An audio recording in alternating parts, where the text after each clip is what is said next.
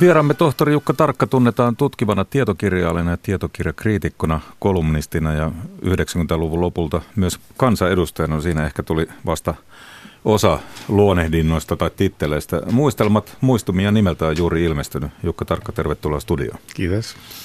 Tota, mietin, että pitäisikö kysyä ikään kuin lämmittelykierroksella eilisestä presidentti vaalitentistä, mutta siinä sitä tenttiä oli niin vähän, niin mennään suoraan tuohon tuoreeseen uutisen, mikä kello, tuossa äsken kello 14 kuultiin. Siis Medvedev sanoi, että USA ja, ja tuota Venäjän välit ovat huonoimmat ainakin vuosikymmeneen. Sehän on aika iso uutinen itse asiassa, ainakin kovasti sanottu.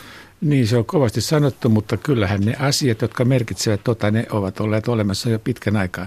Mä olen ihmetellyt oikeastaan jo moneenkin kertaa sitä, että kun toinen äh, asiantuntija toisessa perään todistaa, että, että ei tässä nyt kuitenkaan mitään kylmän sodan tilannetta ole olemassa. Mun mielestä on mitä selvemmin ollut kylmän sodan tilanne pitkän aikaa. Ja Medvedev sanoo nyt niin kuin sen noilla sanoilla, se on ihan sama asia, totta joka sana. Ne on todella huonot ja tässä on sitten vielä se hankala puoli, että että sen lisäksi, että Venäjä on arvaamattomien asioiden edessä, ja sitten, sitten Yhdysvaltojen puolella taas on, on hyvin vaikeasti ennustettavissa oleva presidentti, että tässä on tavattoman suuri määrä epävarmuustekijöitä. Se tekee sen. Se, että jännitystä on, se on normaalia, mutta tämä on se hyvin, hyvin, hyvin epästabiili jännitystila ja se on vaarallista. No ehkä siihen vielä myöhemmin sitä jotenkin sivutaan, kun puhutaan Suomen asioista. Mutta tuota, tämä muistumia kirja lähtee totta kai liikkeelle lapsuudesta, mutta ei aivan sinne asti mennä. Mutta aloitetaan settlementtiliikkeestä. Se on nykyään varmasti monelle outo toimia, vaikka useat näkyvän uran eri aloilla tehneet ihmiset ovat siitä taustasta. Miten luonnehdit settlementtiliikettä ja sen merkitystä?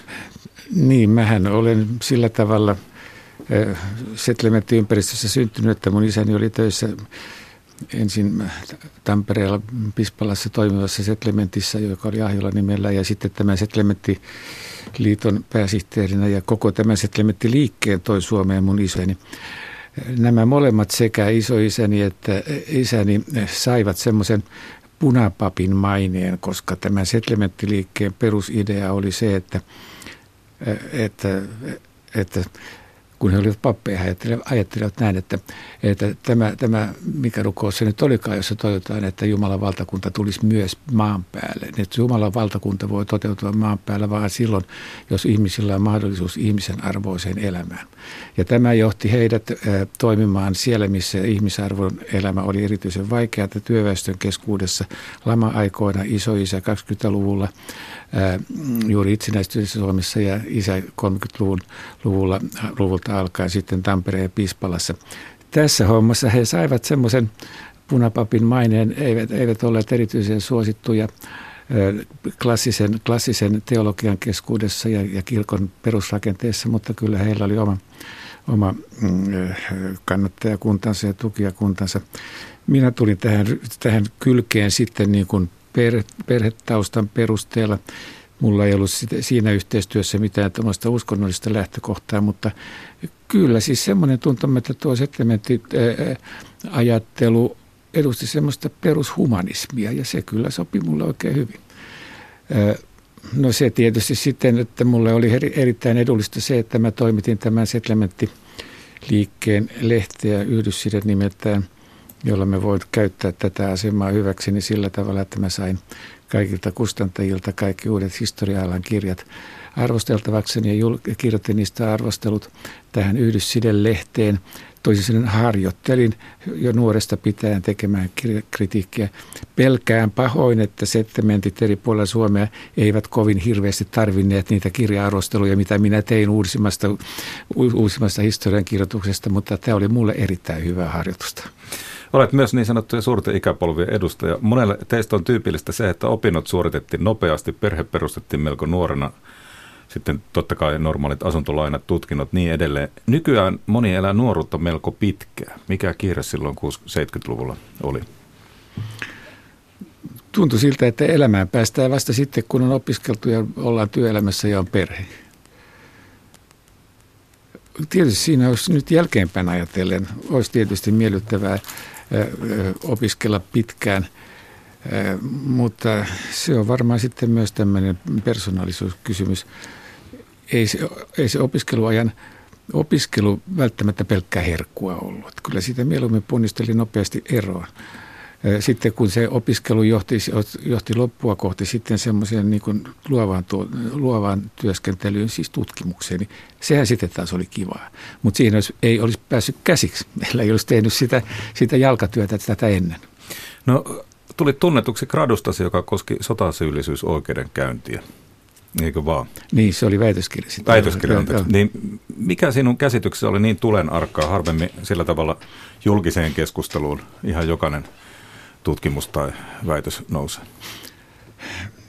No, siis sen, sen lähtökohtahan oli kyllä ihmeellinen, että, että sitten kun mä olin, olin tota noin, äh, graduun valmistautumassa ja, ja mun professori oli Ella Puntila, hän ehdotti, että mä siinä selvittäisin tämän sotasyyllisyyslain synnyn eduskunnassa ja siitä se lähti vähitellen kasautumaan se oli jännittävää, että kaikista maailman ihmistä juuri Puntila antoi tämmöisen tehtävän, joka on siis todellinen namupara, koska siitä, siitä vallitsi niin voimakkaasti tunne, tunteilla latautunut yleinen käsitys, jota pidettiin ehdottomana totuutena. Ja joku sitä vähän pääsi penkomaan, niin oli ilmeistä, että se totuus ei ollut sentään niin yksioikoisen selkeä kuin, kuin tuota noin, tämä yleinen mielipide esitti tutkijalle paras mahdollinen asetelma. Mutta sitten kun se, se väitöskirja ilmestyi, niin kyllähän se herätti suurta huomiota ja kiinnostusta, mutta myös erittäin raivokasta kritiikkiä, koska siinä oli semmoinen ennen, siihen aikaan ennekuulumattoman röyhkeä ajatus, että, että Kekkonen, jota pidettiin roistona ja isämaan petturina ja kaikkea muuta semmoista, että Kekkonen oli toisaalta sotasyyllisyyskysymyksen yhteydessä tehnyt muutamia semmoisia tempauksia, joilla hän pystyi pelastamaan Suomen eri vielä kiusallisimmista asioista kuin ne asiat, jotka toteutuivat. Että Kekkonen ei ollut pelkästään mörkö ja törkymis, vaan hän oli, hän oli myös isämaallinen henkilö, joka pystyi toiminnallaan todella vaikuttamaan Suomen eduksi. Yksi tämmöinen asia, minkä Kekkonen sai aikaan, oli se, että, että Mannerheimia ei syytetty. Taustalla oli tietysti se, että Stalin ei sitä koskaan vaatinut. Sitä ei silloin vielä tiedetty, mutta, mutta Kekkonen näki sitä tilanteesta, että Neuvostoliiton edun mukaista ei olisi ollut Mannerheimin saattaminen kiusalliseen tilanteeseen. Ja toinen, mitä Kekkonen teki silloin, oli se, että muutamissa erittäin kriittisissä tilanteissa hän loogisella päättelyllä pakotti valvontakomission ymmärtämään, että muutamat valvontakomission kaikista rajuimmat vaatimukset eivät olisi olleet Neuvostoliiton edun mukaista. Ja hän sillä tavalla pakotti heidät niin kuin järkevällä ajattelulla perääntymään. Tästä ei voinut silloin lyödä rumpua, mutta sitten kun ne paperit tulivat julkisuuteen, niin ne olivat kyllä mielenkiintoista käsiteltävää tutkijalle. No sitten elinkeinoelämän valtuuskunta Evassa ja kolumniesi yhteydessä, vai pitäisikö sanoa e- ensin kolumnit ja sitten Evan, niin siinä taisivat molemmat hyötyä toisistaan. Tulee vähän mieleen, että ensin Hesari ja sitten Suomen Kuvalehden kolumnisi olivat monessa mielessä somea ennen somea. Niistähän keskusteltiin paljon ja oikeastaan kaikkialla. Niin, kyllä kyllä niistä keskusteltiin hyvin monella tavalla. Mm, en, en, en ole koskaan tullut ajatelleeksi tuota some, some tähän, mutta siinä mielessä kyllä some, somehenkeä oli, että, että kyllä siinä tuli turpiin ihan erityisesti. Se on kyllä kummallista oikeastaan, että eniten tuli niissä Helsingin, Sanomin, Helsingin Sanomien ensimmäisten vuosien kolumneissa – myöhemmin ilmeisesti ihmiset tottuivat siihen, että toi tarkka on sellainen toivoton tapaus, että siihen kannata, ei kannata reagoida. Mutta silloin Hesarin kolumnien aikana tuli muutamia tappouhkauksia, yhden mä pistin eteenpäin poliisillekin. Ja, ja tota noin, se oli tosi törkeää hommaa silloin, mutta se tuli silloin nimettöminä kirjeinä postissa, että se ei sillä tavalla ei ollut mitenkään niin kuin hankalaa. Se, siitä selvisi pistämällä ne paperit paperikorin.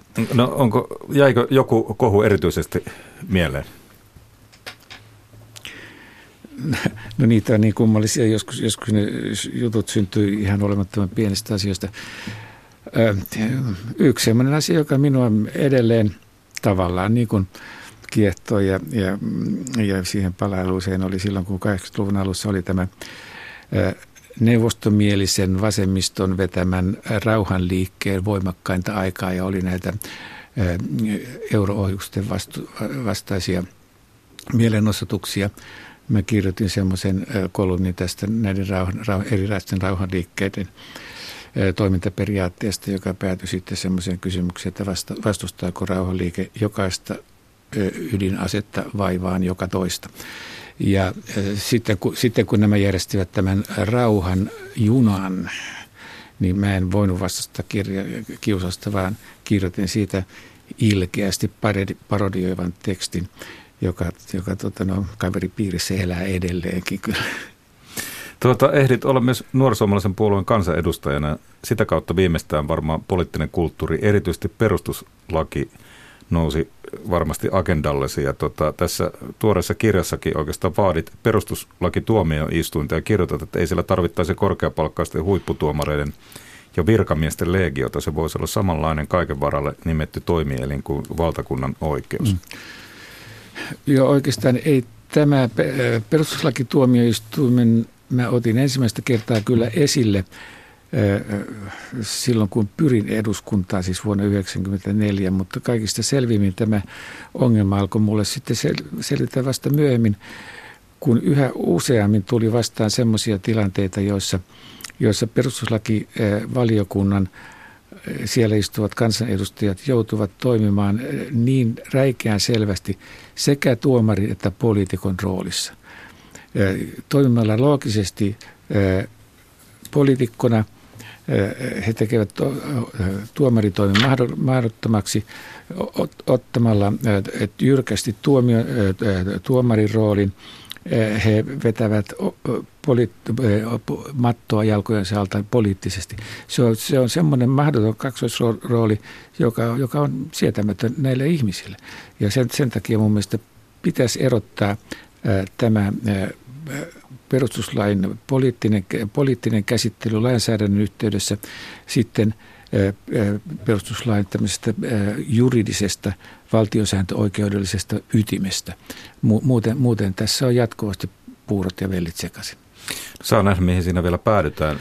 Nythän on ruvennut sieltä täältä tulemaan entistä enemmän semmoisia kommentteja, joissa todetaan, että ehkä semmoinenkin voisi olla järkevä ja mahdollinen harjoitella, mutta kyllä vastustus on erittäin rankkaa. Ei se ihan lähiaikoina varmaan tapahdu, mutta hyvä, että siitä edes puhutaan. No sinut tunnetaan myös vuosikymmenen jatkuneesta NATO-keskustelusta ja omistat sille kirjassakin aika paljon tilaa ja kirjoitat täällä muun muassa, että Naton kannattajia moititaan siitä, että he kehtavat esittää kansanenemmistön mielipiteestä poikkeavia ajatuksia. Ei Naton tietenkään mennä, jos eduskunta sitä vastustaa, mutta ei tämä sentään saa sitä tarkoittaa, että pitää lopettaa ajatustoiminta kaikista niistä asioista, joita kansan tai eduskunnan enemmistö näyttää vastustavan. Mitä ajattelet Natosta nyt? Onko se vähän niin kuin kvantti tai Suomi NATO-suhteen kvanttiliittoutunut, siis sekä on liittoutunut että ei ole liittoutunut, riippuu siitä, mistä kullakin hetkellä katsoo. Niin, no siinä suhteessa se on hyvin selvä peli, että kun ei ole sellaista sopimusta, jossa olisi turvatakuut paperille kirjoitettuna, niin se tarkoittaa sitä, että ei olla liittoutuneet. Mutta mä olen kyllä nyt kääntänyt takkissa, tak, takkini NATO-asiassa sen takia, että tällä, hetkisessä tilanteessa mä en suosittele NATO-jäsenyyden hakemista, koska kaikki tärkeät poliitikot ja presidentti Niinistökin ovat sitoutuneet siihen, että, että NATO mennään vain kansanäänestyksen kautta. Ja se on niin suuri riski, että sellaista riskiä mikään vastuullinen hallitus ja presidentti ei voi ottaa. Sillä jos siinä sitten hallitus, hallitus on presidentin kanssa yhteistyössä ja eduskunnan suostumuksella tehnyt, äh, hake, lähtenyt hakeutumaan Naton jäseneksi ja saanut neuvoteltua sopimuksen Naton kanssa, jos sitten kansanäänestys kaataa tämän sopimuksen. Suomen turvallispoliittisen johdon arvovalta kansainvälisessä kentässä on tasan nolla. Sitä, mutta, sitä, sitä riskiä kukaan järkevä ihminen ei saa ottaa. Mutta onhan meillä muitakin asioita päätetty ihan eduskunnassa, tarviiko siihen kansanäänestystä? Sepä se. Se on ihan, ihan perusteetonta puhetta, kun sanotaan, että joo, tämä on niin iso asia, että kyllä se täytyy kansanäänestyksellä päättää. Esimerkiksi tämä uusi perustuslaki, joka tuli voimaan vuonna 2000, se se vasta oli iso asia. Mutta kenellekään ei tullut mieleenkään puhua hiiskaustakaan kansanäänestystä, koska tota, no, niistä juridisista hienouksista ja valtiosääntöfilosofisista asioista, joista perustuslaki on rakennettu, niistä ei saa kivaa mielenosoitusta syntyä, syntymään. Niistä, niistä ei pysty keksimään semmoisia iskulauseita, jotka kuuluisivat tuolla toreilla ja turuilla komeilta. Ne eivät olisi tämmöistä poli, poliittista ruokaa, mutta Natosta täytyisi höläyttää melkein mitä vaan, niin kansa hurraa. Se, se on helppo nakki poliitikoille. Pitäisi vähän ajatella myös. Jukka Tarkka tästä muistumia kirjasta varmasti puhuttaisiin vielä kello 15 jälkeenkin, mutta tuota, jatkukoon keskustelu jossakin muualla. Kiitos vierailusta. Miten alkutalvesi jatkuu tästä? Kirjan tiimolta varmaan joitakin tapaamisia. No ei nyt, kyllä nyt on semmoinen vaihe, että katsotaan nyt vähän, vähän näiden kirjojen kanssa, mutta kaiken maailman pientä kirjoitustyötä jatkuvasti on ja tämä on siitä suhteessa mukava elämäntilanne, että ei tarvitse pitää kiirettä. Voi tehdä semmoisia asioita, mistä tykkää silloin, kun se tuntuu hyvältä. Jukka Tarkka, kiitos vierailusta ajan tässä. Kiitos.